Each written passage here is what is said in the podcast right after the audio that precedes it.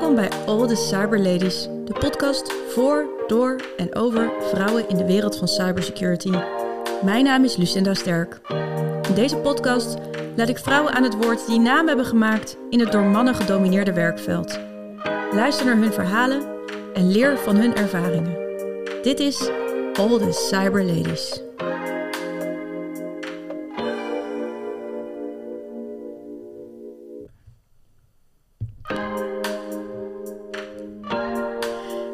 Queenie Rijkowski is volksvertegenwoordiger voor de VVD in de Tweede Kamer. Ze houdt zich bezig met opkomende en toekomstige technologieën, digitaal burgerschap en democratie, digitale grondrechten en data-ethiek, digitale infrastructuur en economie, online veiligheid en cybersecurity, IVD en cybercrime. Je hoort er al lachen tussendoor. Ik ga gewoon nog even rustig door. Weinig, hè? Ja, cybercrime en digitalisering. Hoe prop je het allemaal in één week? Uh, en dan is ze ook nog vorig jaar uitgeroepen tot het meest digibewuste Kamerlid van 2022. Juryvoorzitter Tineke Netelenbos, niemand minder dan Tineke Netelenbos, roemde niet alleen haar inhoudelijke kennis, maar ook haar energie. En het feit dat ze aandacht heeft voor zowel cyberveiligheid als voor de kansen van innovatie. Queenie is een politiek dier, een rising star binnen de partij, uh, maar dus ook een echte cyberlady. Nou, welkom Queenie. dankjewel, dankjewel. Ja, super fijn uh, dat ik hier vandaag mag zijn. We maken deze podcast vanuit het uh, nou ja, huidige Tweede Kamergebouw eigenlijk, ja, ja. Hè, want we zijn nog steeds aan het verbouwen op het Binnenhof. Um, en een week geleden spraken de parlementsleden over de strijd tegen kinderporno. We gaan gelijk de diepte in. Mm -hmm. En de inzet van CSS, Client-Side Scanning. Een methode die chatdiensten in staat stelt om inzage te krijgen in het materiaal dat wordt verstuurd. Ja. Privacy-experts waarschuwen dat dit het einde betekent van encryptie en dus privacy. Hoe sta jij hierin, Queenie? Ja, nou, het is voor de VVD hartstikke belangrijk om encryptie te behouden. Um, je kan encryptie ook niet een beetje afzwakken. Um, ik maak altijd de vergelijking met je kan ook niet een beetje zwanger zijn. Nou ben ik zelf ook zwanger, dus ik weet het ook uit ervaring. Dat, dat is hetzelfde met encryptie. Je hebt het of je hebt het niet. En eigenlijk moeten we helemaal niet kijken als politiek naar het afzwakken van encryptie of het willen breken, maar juist willen versterken met alle gevaren die op ons afkomen, zoals kwantum, maar ook het beschermen van het uh, briefgeheim. Um, en als je informatie eenmaal op straat ligt, digitaal, dan ligt het ook op straat en dan haal je het er niet meer vanaf. Dus we moeten juist die veilige communicatie kunnen versterken. Maar als er zoveel um, privacy-experts waarschuwen voor de plannen uit Europa, dan moet je er ook naar luisteren. Nou, dan wordt het al heel snel heel technisch, want dat is client-side scanning. Precies, hoe ja, werkt dat dan? Ja, wat, hoe blijf jij daarvan op de hoogte allemaal, uh, Queenie? Want het klinkt echt als een heel technisch verhaal, dit. Ja, dus op een gegeven moment weet je ook niet meer, oké, okay, weer wie moet je nou luisteren? Dus dan is het belangrijk dat je je eigen kennis verbreedt, zodat je zelf een mening kan vormen. En daarvoor hebben we dan ook een ronde tafel uh, georganiseerd in de Tweede Kamer met allemaal experts van praat ons nou eens bij. Dus hoe werkt het nou precies? Wat kan wel, wat kan niet? En zo probeer ik ook als Tweede Kamerlid ja, die balans tussen veiligheid voor onze kinderen als het gaat om kinderporno, maar ook veiligheid als het gaat om communicatie van burgers, om die beide te kijken hoe we die beide kunnen waarborgen. Ja, dat klinkt als een hele lastige opgave. Is het ook. Maar goed, ik zit hier ook niet. Uh, ik, word, ik, ik, word er niet betaald om makkelijke keuzes te maken, maar de moeilijke. Uh, maar dit zijn wel echt van die, van die breinbrekers, ja. Maar ja. daardoor is het werk ook extra leuk om te ja, doen. Ja, zeker. En super belangrijk natuurlijk, hè, de strijd tegen kinderporno. En je bent zelf zwanger. Dat is echt gewoon uh, gruwelijke situaties natuurlijk. Ja, en we hebben als Nederland gewoon hele goede digitale snelwegen. Dat hoef ik de luisteraars ook niet uit te nee. leggen. uh, maar die worden dan dus ook misbruikt. En ja. als wij dan, als Nederland hoofdverspreider is... als het gaat om ook de negatieve dingen die het internet biedt... dan moet je daar ook iets mee. Alleen ja, niet ja. ten koste van de privacy van iedereen. Ja, ja duidelijk. Hey, en natuurlijk is verkiezingstijd. Hè. We gaan 22 november uh, naar de stembus. Uh, ja. Jij staat ook uh, vrij hoog op de lijst, plek 12. Gefeliciteerd. Ja, dankjewel, dankjewel. en in een tijd waarin digitalisering een centrale rol speelt... met steeds meer maatschappelijke thema's, nationaal en internationaal... is het van belang natuurlijk dat Kamerleden met een visie in zitten eigenlijk ook. Hè. En er werd vorig jaar ook bij jouw verkiezing tot meest digibewuste Kamerlid... werd dat dus ook gezegd. En ja. uh, de jury daar, die moedigde dan ook de Tweede Kamer aan om proactief met digitalisering en cybersecurity bezig te zijn. Ja. Uh, nou, vertel, is dat gelukt? Dat is gelukt. Um, dus hoe de Tweede Kamer werkt, is dat we hebben allemaal commissies mm -hmm. ingedeeld. Dus je hebt de commissie Zorg, een commissie Buitenlandse Zaken. Maar we hadden nog geen commissie uh, Digitale Zaken. Ja. En daardoor zag je eigenlijk dat in heel veel debatten dat uh, alles wat met digitalisering te maken had, vaak onderaan het prioriteitenlijstje viel van Kamerleden. Dus daarom is er vanaf de vorige verkiezingen, dus 2021, is er besloten om een commissie digitale zaken in te stellen. Waarbij dus woordvoerders van allemaal partijen in zitten die digitalisering wel als nummer één prioriteit uh, hebben. En het heeft niet alleen het voordeel dat we dan die prioriteit hebben, maar dat je ook met z'n allen kan gaan werken aan um, uh, kennisopbouw, uh, meer van de techniek begrijpen. Op, op de werkbezoeken, naar de werkbezoeken gaan die belangrijk zijn. Dus dat is wat de digitale zaken met elkaar heeft, heeft opgebouwd. Ik ben echt trots op wat we met elkaar hebben bereikt. We hebben ook um, ervoor gezorgd dat verschillende ministeries verplicht met elkaar moesten gaan samenwerken. Ja, daar komen we zo nog op, op die daar samenwerking. Daar ja, komen we dan ja, zo heel nog belangrijk. op. Dus ik denk dat het echt, uh, we hebben ongelooflijk veel debatten gevoerd. Um, uh, waarbij we ook echt uh, ethische waarden met elkaar hebben kunnen afwegen. Dus echt even, even uit de hype, uit de actualiteit. Maar wat is nou onze visie voor Nederland als het gaat om digitalisering? Waar willen we heen? Dus ook verder durven kijken dan alleen zo'n periode van vier jaar waarin je verkiesbaar bent. Ja, dus daar ben ik wel trots op. Ja, zeker. En hoe vaak komt zo'n commissie uh, digitale zaken bij elkaar? Dagelijks. Dagelijks? Dagelijks, oh, wow. ja. Het is, uh, we kwamen er ook achter dat er nog heel veel te doen was. Um, want de politiek heeft echt te lang gedacht: oh, die digitale wereld die loopt wel, we hoeven niks te doen. Um, toen kwam ik in de Kamer met mijn andere collega's en wij zagen: ja, de politiek loopt, loopt echt achter op dit vlak. Dus we moesten echt een hele hoop achterstand uh, inhalen. Nou, dus um, er is geen. Er gaat bijna geen dag voorbij dat we geen debat hebben of contact hebben. Of uh, de drukte ligt vooral op dinsdag, woensdag, donderdag. Ja. Maar uh, er gebeurt ja. echt een, een hoop. Ja, jeetje, dagelijks bij elkaar komen. Nou, dan kunnen de critici ook niet meer zeggen dat de Kamer geen verstand heeft van digitale zaken. We doen ons best. Ja, hartstikke goed. Um, en nou heb ik ook begrepen van jou dat je onlangs een masterclass AI hebt georganiseerd voor Kamerleden. Ja, klopt. Ja, ja samen met de PvdA en de PVV, dus met z'n drieën. Um, omdat wel on, um, we zagen ook onze verantwoordelijkheid om ervoor te zorgen dat de hele Tweede Kamer meer kennis zou krijgen. Want de digitale woordvoerders zitten ook niet bij alle debatten. De digitalisering speelt nu wel eigenlijk bij alles een rol. Uh, en toen uh, ChatGPT een hype werd, dachten we: hey, nou, we praten al een tijdje over kunstmatige intelligentie. Dat vond iedereen heel saai en er wilde niemand naar luisteren. En nu wil ineens iedereen iets weten van AI. Dus hebben een masterclass georganiseerd voor de hele Tweede Kamer. Dat was superleuk. Uh, en er zijn ook best wel Kamerleden op afgekomen die ook ja, er bestaan geen domme vragen, maar die ook de domme vragen, zeg maar, stelde. En ik was daar zo blij de mee. De open deuren. De open deuren. Maar dat moet je, als je die vragen niet stelt, kom je ook niet verder. Dus ik was daar echt, uh, ja, ik was daar eigenlijk wel heel trots op dat we dat hebben gedaan. Moeten we vaker gaan doen. Ja, zeker. En uh, je hebt het over ChatGPT. Uh, gebruik je dat zelf ook in de Kamer? Zeker. Ja? Ja. nou, ik vind Schrijft. ChatGPT dan je emoties? Of hoe, nee, doe je dat? zeker niet, zeker niet. Ik, ik probeer uh, big tech en uh, politiek ja. een beetje uit elkaar te nee, halen. daarom vraag ik het ook inderdaad. Ja. Omdat je ook, uh, nou ja, onlangs zat je in, wat was het, op één, volgens mij, een, een, praatprogramma, hè, ja. een actualiteitenprogramma. En toen ging het dus ook over Starlink hè, en, en Elon Musk. En de invloed van commerciële organisaties, hè, big tech, ook in conflicten. Ja. Um, en toen was jij heel stellig. Toen zei ze, ja, ze moeten niet zeuren. Nou, uh, hè, die grote Klopt. jongens van... Nee. Uh, ja. dus, mensen met hele... Ja, ik moet altijd... Ik dus, denk altijd, waarom ben je mensen met heel veel geld en heel veel macht... die dan gaan zeuren om uh, wat er dan niet, niet goed gaat in de wereld? Denk ik, ja. nou, als er iemand is die het kan oplossen, ben jij het. Dus neem ja. je verantwoordelijkheid. Ja, daarom vraag ik ook. Ik denk, ja, wat grappig als jij dan ChatGPT inderdaad zou gebruiken. En ja. dan, uh, ja. Ja, maar... niet, voor, niet voor de politiek. Nee. Als in niet voor politieke besluitvorming. Maar ik vind het sowieso leuk om er gewoon mee te pielen. Om te kijken, oh, wat kan deze nieuwe versie dan weer beter? Wanneer gaat hij hallucineren, wanneer niet? Um, en ja, dan een beetje pielen is dan vooral met gewoon teksten samenvatten, dat soort dingen. En met Journey vond ik ook heel leuk. Uh, een jaar geleden ben ik getrouwd. En mijn man en ik hebben dan uh, met, met Journey zitten te kijken of we een van onze trouwfoto's na zouden kunnen maken. Dus dan gingen we hem zo gedetailleerd beschrijven om te kijken of we onze trouwfoto uit Midjourney kunnen krijgen. Dus dat soort dingen doen we dan. En Gewoon om te dat? kijken. Nou, ik vond het nog best wel goed. Alleen toen uh, vond hij gezichten nog heel lastig. Oh ja. Dus uh, dat, was, dat werd nog keer. een beetje vaag. Ja, het gaat zo snel. Ja, ja. heel leuk. Ja. Wat grappig. Nou ja, je zei net uh, al, je, hebt, je bent hoogzwanger van je eerste kind. Ja. Um, maak jij je zorgen om de digitale wereld waarin je kind straks opgroeit? Um, ja en nee. Uh, ja, omdat um, op het moment dat je het internet opgaat, uh, heb je toegang tot de hele wereld. En dat is aan de ene kant is dat heel empowering. Dus ik vind dat echt tof. Ik denk echt, het, dan maakt het gewoon niet meer uit uit wat voor een gezin je komt. Als jij een bedrijfje wil starten, je wil leren programmeren. en je, je, hebt, je hoeft niet eens thuis geld te hebben voor internet en een computer. Je gaat naar de bibliotheek en je hebt al toegang tot gewoon de hele wereld. Ik vind dat zo ongelooflijk tof.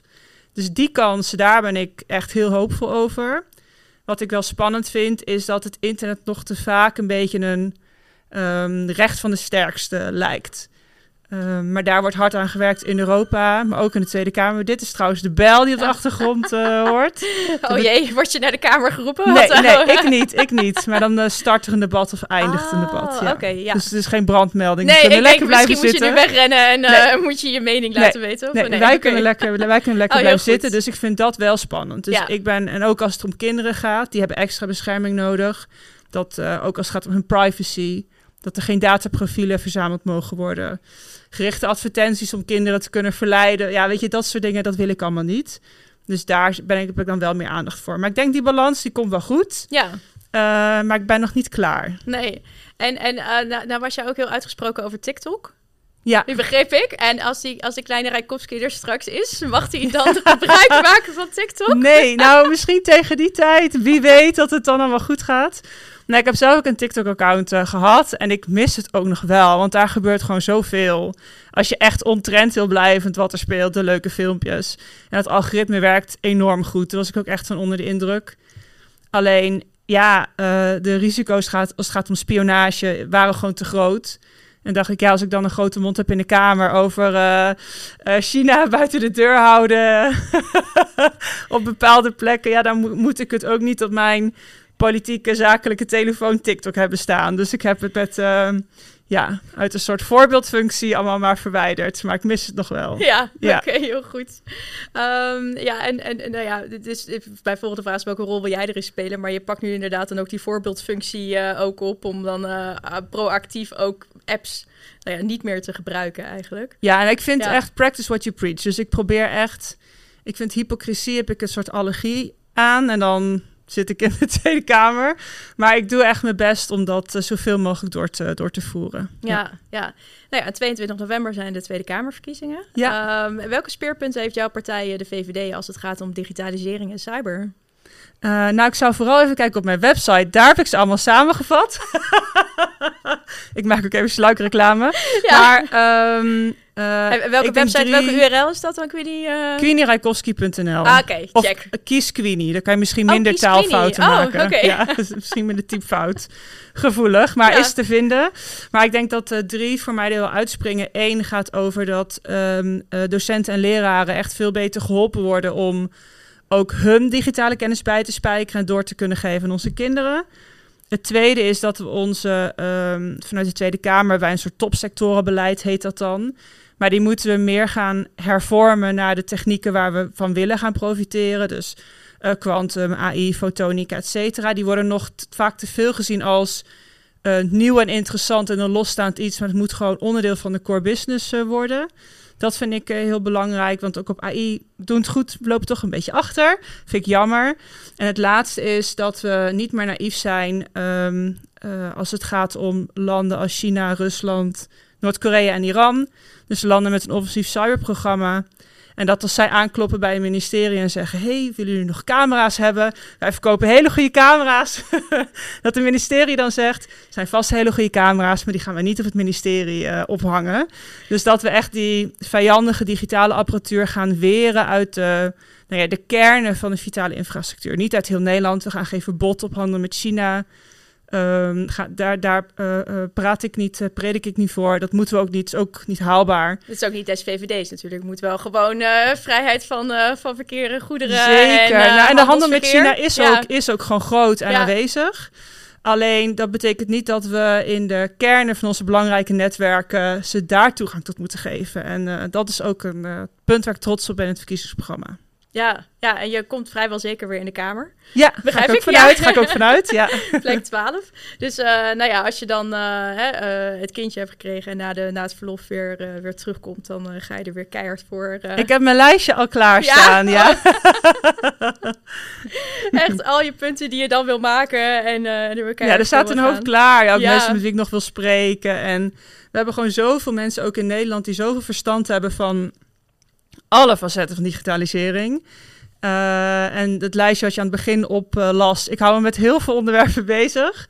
Dus je kan niet altijd iedereen spreken die je wil spreken. Dus ik heb, zodra ik weer terugkom van zwangerschapsverlof, heb ik mijn lijstje en mijn onderwerpen. En dan gaan we gewoon weer uh, gaan we verder. Dan gaat iedereen je bijpraten met kopjes koffie en kopjes thee. Zeker, en, ja, ja, ja, veel thee drinken. Ja, zeker. Dat is heel belangrijk. Um, hey, de podcast kent een vaste rubriek, um, de doorgeefvraag. En vorige week was ik bij Inge Bryan, voormalig Fox IT en IVD. En die heeft de volgende vraag aan jou gesteld. En dan gaan we nu even naar luisteren.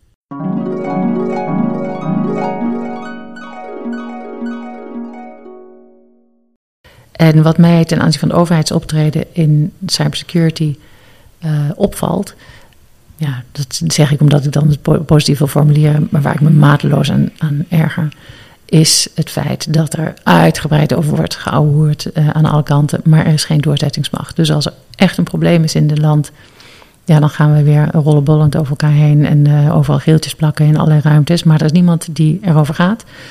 Uh, dus ik zie daar echt een hiaat in de governance. Ik zou willen dat er een doorzettingsmacht komt. En ik ben heel benieuwd hoe Queenie daar tegenaan kijkt. En ze heeft ongetwijfeld een mening over. En ik ben benieuwd hoe, wat die is en hoe ze die gaat uh, doen implementeren. Um, samengevat, Inge vertelde over dat er ontzettend veel geouwehoerd wordt in Nederland. dat iedereen zich bezighoudt met cyber, maar niemand eigenlijk doorzettingsmacht heeft. En uh, de vraag is inderdaad, hoe zie jij dat voor je en wat ga je eraan doen? Ze heeft helemaal gelijk.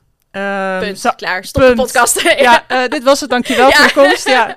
Uh, nee, Inge Bryan is gewoon altijd, zoals altijd is zij gewoon, is zij gewoon spot on. En ook hier. Um, waar we in Nederland gewoon heel goed in zijn, is dingen loslaten en kijken hoe het loopt. En dat zie je ook bij cyber. Dus er zijn zoveel initiatieven opgepopt, zoveel keurmerken, zoveel e-learning, zoveel samenwerkingsverbanden, dat het eigenlijk zodanig uitgroeit dat um, Cybersecurity Raad ook heeft gezegd, eigenlijk is een van de grootste cybersecurity dreigingen dat er geen regie is en dat iedereen los van alles uh, doet, terwijl de keten is zo sterk als de zwakste schakel. En als het gaat om nationale veiligheid, is er gewoon regie nodig. Dat vinden we soms spannend in Nederland, maar uh, ik denk wel, het gaat over nationale veiligheid. Dus we moeten dit gewoon doen. En welke vorm dat dan krijgt, maakt mij niet zo heel veel uit. Dus dat kan een ministeriële onderraad worden. Misschien dat de Cybersecurity Raad op een andere manier met het ministerie gaat samenwerken. Nou, ik weet dat sommige mensen ook pleiten voor een ministerie van Digitale Zaken. Ik ben daar wat minder fan van. Niet heel principieel tegen. Alleen ik denk, ja, het, ja, een nieuw ministerie heeft nog nooit een probleem in Nederland. Zeg maar, dat is niet de oplossing voor de problemen in Nederland, denk ik. Uh, en ik ben dan heel erg bang dat iedereen gaat zeggen: ja, maar dat is dat ministerie. Wij gaan er niet over. Terwijl digitalisering gaat. Het heeft zit overal. Het zit overal. Het gaat als een saté prikken er doorheen. Daarom ben ik zo blij met die digitale zakencommissie in die Kamer, want die doet dat ook. Wij mogen alle bewindspersonen bij onze debatten roepen. Dat is hartstikke goed. En ik ben dan zo bang dat mensen gaan afschuiven. Ja. Dus dat is, ik ben in principe tegen. Ik ben alleen bang dat dan heel veel processen en bureaucratie gaan optuigen en dat het niet gaat werken.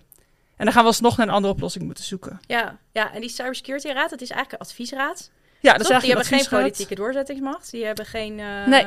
Nee. Nee. En, nee, dus misschien zou, zou dat er wel dan... iets in zien om dat eventueel te versterken. Ja, dus misschien met een, uh, misschien dat met een ministeriële onderraad, dat daar een samenwerking. Nou, ik, ik probeer me altijd een beetje als politicus ver van de uitvoering te houden. Want Moeten op het moment, ook naar een debat nu? Of nee, ook niet. Oh. Nee, nee.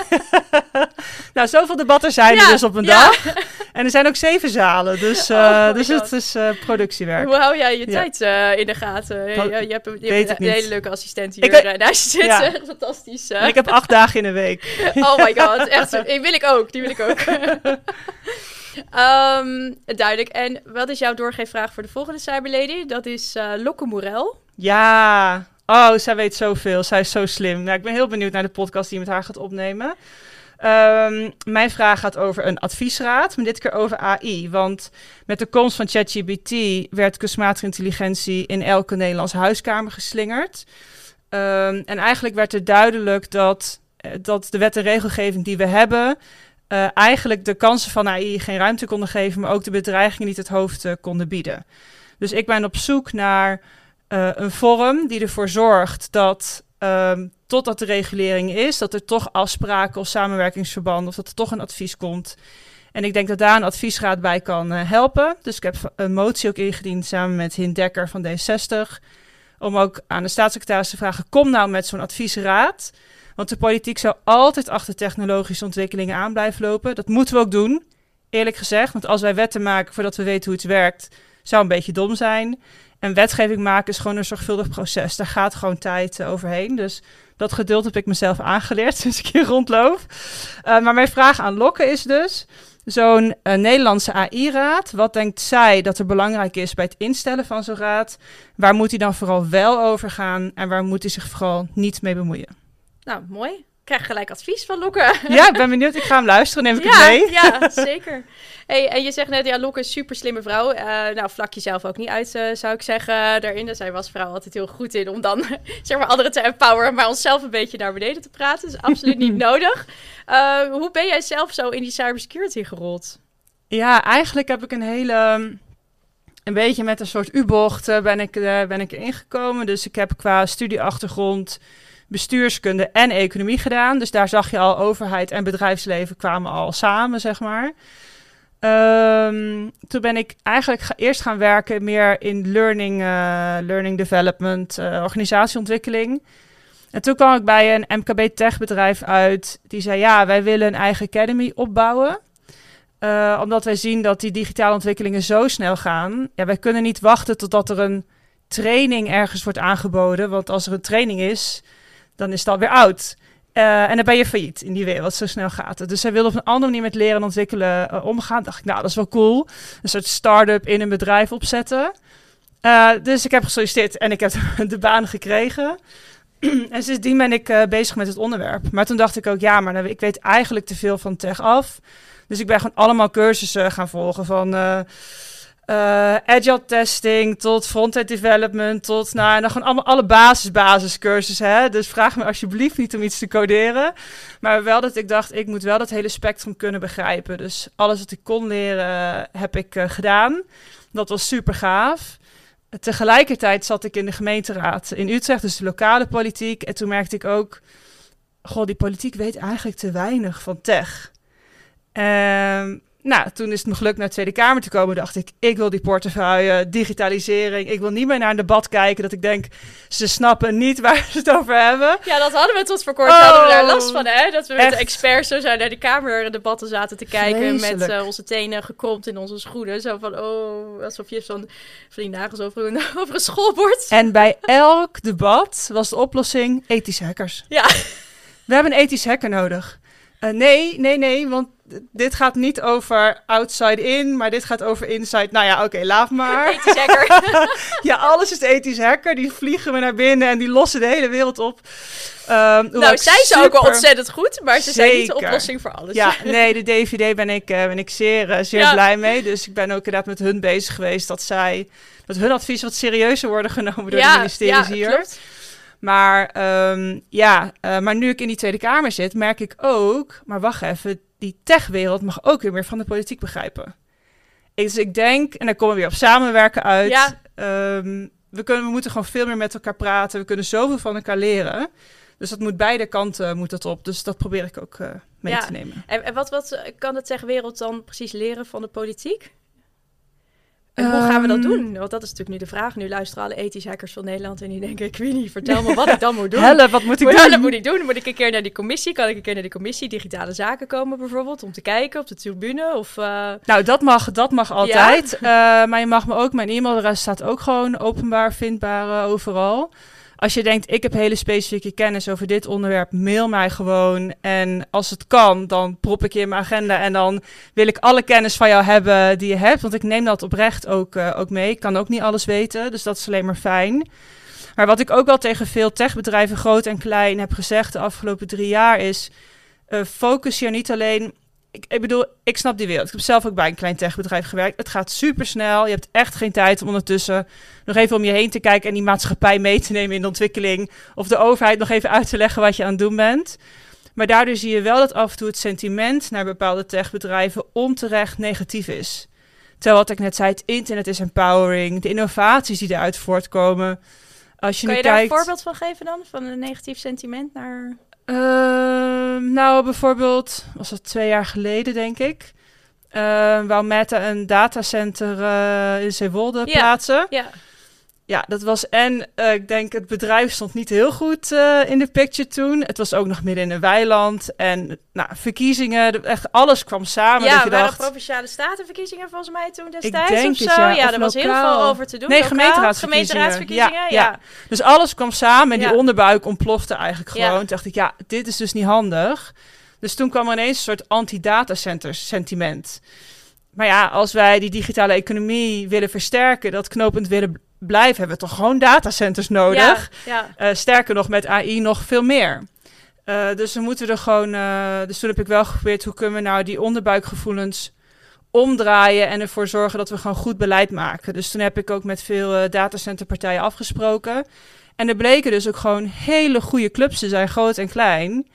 Die super efficiënt met energie om weten te gaan. Die niet meer koelen met grondwater. ehm, die niet meer los in de weistand, eh, eh, weiland staan, maar in een bedrijfspand. Soms zelfs eentje zelfs in de kelder van een verzorgingshuis. En de restwarmte werd gebruikt om de, de douches van de Ja. pensionada's te, Nou. te, te warmen. Te verwarmen. Ja, dit zijn innovatie. super toffe voorbeelden. Dan zeg ik, ja, jullie moeten ook meer laten zien naar buiten toe wat jullie doen. En dat het niet alleen maar innovatie en tech is, niet alleen maar een paar mensen die heel rijk worden, maar dat we er allemaal beter van worden. En als je dat verhaal beter gaat vertellen, dan kunnen we veel makkelijker samenwerken. Het is allemaal communicatie, hè? Het is allemaal Ja. communicatie. Weet jij er wat vanaf? Ja, nee, geen idee. Eh, maar waarom doen ze dat dan niet? Wat, wat, wat zit daar dan toch een bepaalde angst in of zo? Dat ze denken, ja, eh, Nee, ik denk dat ze wel willen. Want tenminste, elke keer als ik met bedrijven praat of start-ups en ik zeg dit, dan zeggen ze ja, superleuk, moeten we wat mee doen. Ik denk dat het veel meer zit in, het zit gewoon niet in de focus van je bedrijf. Je bent gewoon zo snel bezig, je moet ahead of the game blijven. Eh, de concurrent gaat ineens ook iets verzinnen waar je weer beter op moet zijn. Er is zoveel snelheid dat je eigenlijk geen tijd hebt om even te vertragen en te zeggen: oké, de maatschappij, een maatschappelijke onderbuik, eh, die werkt op deze manier. Hier moeten we misschien wat mee. En dan kom je eigenlijk pas achter als het al het sentiment negatief is. ja. Ehm, dus ik denk dat het gewoon een uitdaging is en zal blijven. Ehm, en ik zou waar het kan. Kijk, ik kom vaak in het nieuws als het gaat om dit gaat niet goed en allemaal bedreigingen en allemaal eng. Eh, maar ik zie ook die positieve eh, kant. Maar daar is gewoon soms te weinig aandacht voor. En dan is het ook aan die bedrijven om die positieve aandacht eh, te laten zien. Ja, en, en, en wil je daar nog iets over zeggen over eh, bedreigingen en eng? En eh, volgens mij heb jij ook een keer een motie volgens mij ingediend Ja. over online straatverbod. Ja, klopt. Ja, ja. ja, dat is nou, alweer een poos geleden, volgens mij twee, drie jaar geleden denk Ja, ik. dat eh. klopt. Ehm, nou, waar het mij om ging is dat... Kijk, als je over straat loopt, dan heeft... Ik gebruik altijd het voorbeeld van de groenteboer. Die heeft gewoon regels hoeveel centimeter buiten zijn toko... zo'n bordje neer mag zetten met appels in de aanbieding of eh, weet ik het. Eh, en als je dan net buiten de pinnetjes staat, komt er een handhaver langs... en die zegt, dit mag niet. Dus zo hebben wij die hele fysieke wereld ingericht. En dan kom je in die online wereld, wat eigenlijk geen losse wereld is... want het is allemaal intertwined, maar dan kom je in die fysieke wereld, ga je online... En ineens is het gewoon het, het wilde westen. Ineens mag je opgelicht worden via een Instagram-advertentie. Terwijl Instagram zelf een verantwoordelijkheid heeft om oplichters geen toegang te geven. En dacht ik, ja, dit klopt niet. Dus dat het op straat niet mag, moet ook online niet mogen. En dat gaat ook om haat, oproepen tot geweld, oproepen tot rellen, et cetera. Dus ik wil eigenlijk die regels ook online hebben. En daar ben ik eh, mee, eh, mee bezig geweest. Ja, Ja, dus daar ja. kwam dat eh, vandaan. En dat, dat kwam wel, kwam heel veel reacties kwamen erop, ook online, Ja. op jouw des, toen de- destijds nog eh, Twitter-account. ja, dat ontplofte. Dat ontplofte echt. Ja. En er zaten echt hele nare reacties tussen. Dat ik dacht, ja, Queenie, je hebt hier een punt. Je hebt hier echt een punt. Die mensen zouden gewoon een, eh, een digitaal straatverbod moeten krijgen. Ik moet zeggen, ik ben heel makkelijk geworden in mensen blokken. Ja, oh. Dat doe ik niet als je een mening hebt die me niet bevalt. Want het is, ik vind het eigenlijk juist leuk. Als ik denk, hé, hey, jij denkt anders. Oké, hoe kunnen we elkaar versterken? Of waar zitten daar gaten in mijn verhaal? Hoe moet ik dat verbeteren? Maar als je gaat schelden of eh, allemaal vrouwenvriendelijke dingen gaat zeggen, is het gewoon blok. In het begin vond ik dat heel moeilijk, want ik dacht, ja, ik, ben, eh, ik zit in de Tweede Kamer en ik moet, iedereen moet kunnen zien wat, wat ik allemaal twitter. En op een gegeven moment dacht ik, ja, maar deze bagger hoef ik echt niet te tolereren. Dus ehm, als mensen gewoon normaal praten, dan mag je ook, je mag ook boos zijn en je caps lock aan hebben, dat is helemaal prima. Eh, maar als je gaat schelden of dingen gaat zeggen die gewoon ook strafrechtelijk niet mogen, is het gewoon een blok, je wordt gerapporteerd en klaar. ja. Wel eens aangedacht om ook à la TikTok te stoppen met, eh, met X. Ja. Ja, zeker. En, ja. want ik wat me dan afvragen, want het is natuurlijk voor uh, politici ook wel een manier om rechtstreeks contact te hebben met de achterban. Ja. Um, en als je dan zegt, ja, ik krijg zoveel bagger over me heen, ik stop met die social media. Is het dan, is het dan moeilijker voor jou om contact te hebben met die achterban? Of ja, want ik heb dus ook geen TikTok meer. Dus, nee. dus, dat, dus dat, is, uh, dat is het lastige. Um, wat ik wel heb gemerkt, uh, is dat Twitter heeft, ook al heb ik een Twitter-account, heeft Twitter voor mij al gekozen dat ik dat contact niet meer heb. Omdat ja, eigenlijk zo door een kleine groep haters en extreme mensen al wordt, wordt je post al overvallen. Dat jouw post, maakt niet uit wat je zegt, komt dan meteen in een bepaalde bubbel terecht. Dus de gemiddelde Nederlander ziet jouw tweet al niet meer. Mm. Dus ja, uh, maar goed, ik, ik blijf het doen, omdat ik denk, uh, mensen moeten ook kunnen controleren wat ik doe. Uh, want als je op mij stemt of ik zit in de Tweede Kamer, moet je ook kunnen controleren wat ik doe. En je, je mening kunnen vormen of je het daarmee eens bent of niet. Dus ik blijf Twitter en ik blijf social media gebruiken. Alleen ik ben gewoon makkelijk met blokken geworden. Dat is het. Heel verstandig, ja. denk ik. Ja. Gewoon dikke huid uh, creëren en... Uh... Ja, even je mental well-being in ja, de gaten absoluut. houden. Ja. ja, dat is toch wel heel erg belangrijk. Zeker. Dus, uh, ja. Queenie, heb jij tot slot nog tips voor meiden uh, en dames die uh, ook in de, in de techniek willen gaan werken? Want dat is ook een beetje waarom we deze podcast natuurlijk aan het maken zijn. Is omdat we willen laten zien ah, hoeveel toffe vrouwen er werken in cybersecurity. Welke mogelijkheden er allemaal zijn. Nou, je kan er zelfs Kamerlid mee worden. Hè? Dus, ja, uh, ja, zeker. graag zelfs. Ja, dus, altijd welkom. Ja, zeker. Um, je kan er hoogleraar mee worden. eh, de CEO, nou ja, wat dan ook. Van alles. Van alles. Uh, dus wat zou jij willen zeggen tegen dames die nu een uh, opleiding of een carrière overwegen? Doe het gewoon. Wat, zeg maar, wat houdt je tegen om dit, om dit niet te doen? Het is voor je eigen ontwikkeling, voor je zelfstandigheid heel, heel slim. Het is ook carrière technisch slim, want het internet dat gaat blijven. De techniek gaat blijven, dus je bent ook echt aan het bouwen voor een sterke toekomst voor jezelf. Uh, en daarnaast is het zo dat um, techniek is niet technisch. Techniek bepaalt onze samenleving, bepaalt Um, uh, of je ergens wel of niet, of uh, een algoritme wel of niet discrimineert, bijvoorbeeld. Er zijn zoveel voorbeelden, dus techniek richt de samenleving in. Dus dan moet er in die techniek ook zoveel mogelijk een afspiegeling zijn van de samenleving. Want als het alleen maar mensen in techniek zitten die heel erg op elkaar lijken, dan kan je ook niet boos worden als er dan een techniek uitkomt die dan ook voor die groep heel goed werkt. Dus vrouwen, neem je verantwoordelijkheid, ga erin. Um, en ja, er zijn misschien meer vrouwen in de techniek nodig. Maar er zijn er ook al echt. Denk op het moment dat je die wereld opent. Je opent het deurtje, denken... Wat gaaf dat dit er allemaal is. Ik ga binnenkort ook naar het congres van uh, Wicca. Ja. Dus de Women in Cybersecurity. Die hebben zijn... voor het eerst een all-women congres. Ja. Op 31 oktober. Dat ja, is zo vet. Er zijn zoveel van dit soort clubs. Dus je bent echt niet dan de enige vrouw die ergens tegenop moet boksen. Er zijn er veel meer. En het is een hele toffe wereld. En je kan er alle kanten mee op. Van hacken tot designen tot weet ik het. Dus uh, gewoon doen. Niet twijfelen. Dankjewel.